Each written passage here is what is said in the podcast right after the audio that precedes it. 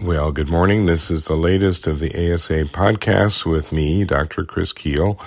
So today's topic is kind of unusual, uh, something that was discussed amongst many people of late, which is what impact does a hurricane have on the economy, supply chain, all the other issues that we've been dealing with. I mean, this has obviously been front page news for the last several days, and it is going to be for the next several weeks, if not months to begin with, this was a kind of unexpected event. I mean, not that hurricanes are rare at this time of year, but we had had a really, really benign hurricane season up until now.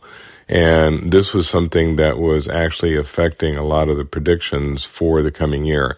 We had seen very few storms actually developing. Most of them were being torn to pieces as they were making their way across the Atlantic because there was a huge sandstorm that was fairly persistent coming out of the Sahara that kept tearing the storms apart. So they weren't forming. We were looking at earlier in the year, the prediction was this was going to be a fairly intense hurricane year, but it hadn't turned out that way.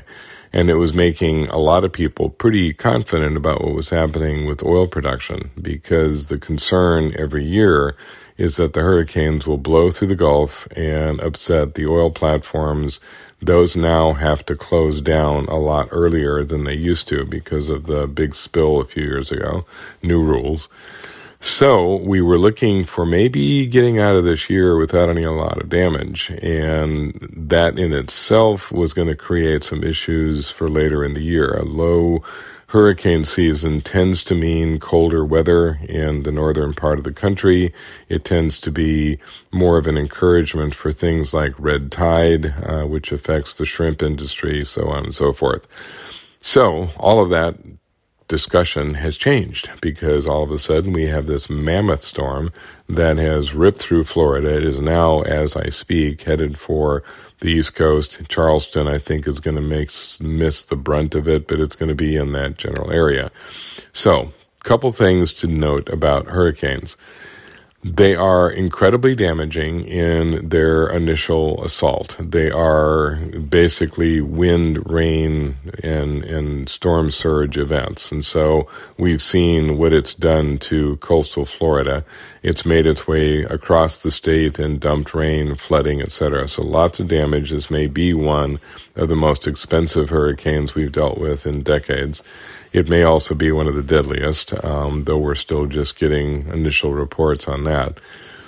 What happens next is kind of interesting because what is the follow up is the rebuild. And generally speaking, when the hurricanes whip through an area, there's a lot of activity to recover.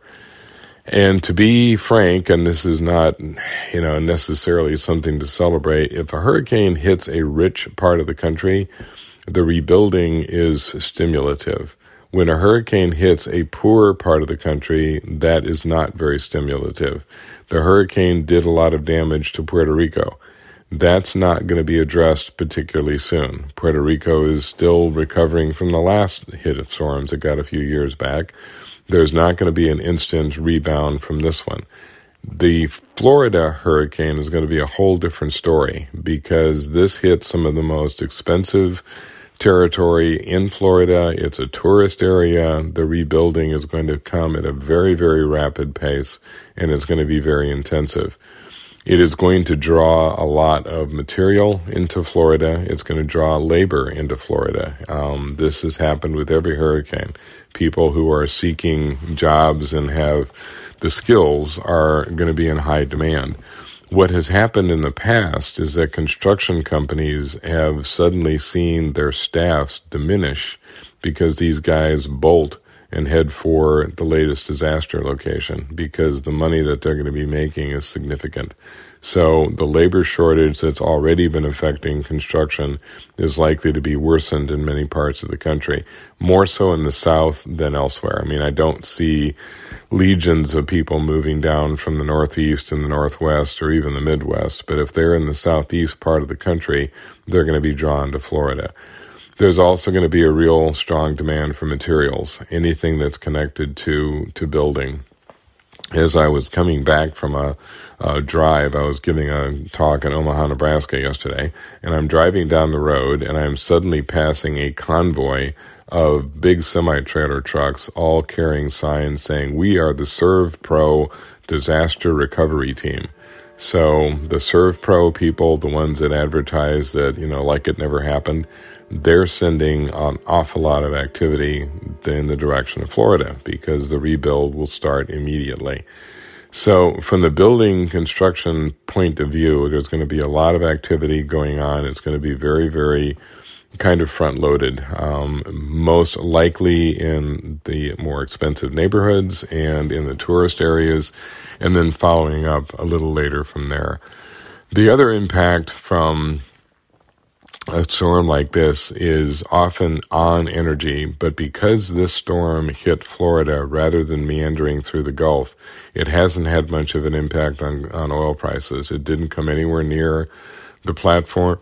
It didn't cause a shutdown of that kind of stuff. It didn't affect pipelines there has not really been a reaction in any of the the energy sectors of that part of the country. Um, the demand will be down a little bit for a while in that sector, but made up for by kind of the movement of, of machinery into that area to to start the rebuild. There will also be a considerable amount of cash coming out of the insurance sector, and that's not unanticipated some of the companies are in better shape to handle this than others. I don't think it's going to have a big ripple effect on the investor at this point because the investor is still more worried about recession than anything else. But hurricanes, storms of, of, of any size, tornadoes, earthquakes, the whole nine yards, they tend to be kind of a double edged issue. There's severe damage, death, and destruction to begin with, and then you get all of this activity afterwards that that sort of stimulates a rebuild. And communities often come out of them almost ahead of the game because it causes a significant uh, investment in infrastructure, whether you want to invest in infrastructure or not. And they would prefer not to, but the residents of Sanibel Island want that causeway repaired, and they're going to want it repaired right away because there's a lot of money there. So it's it's kind of a mixed bag. For members of the ASA, there's likely to be a lot of demand for what ASA members produce because this is going to be key to that construction recovery. So I don't like to try to point out the silver lining of a massive storm, but there basically is one.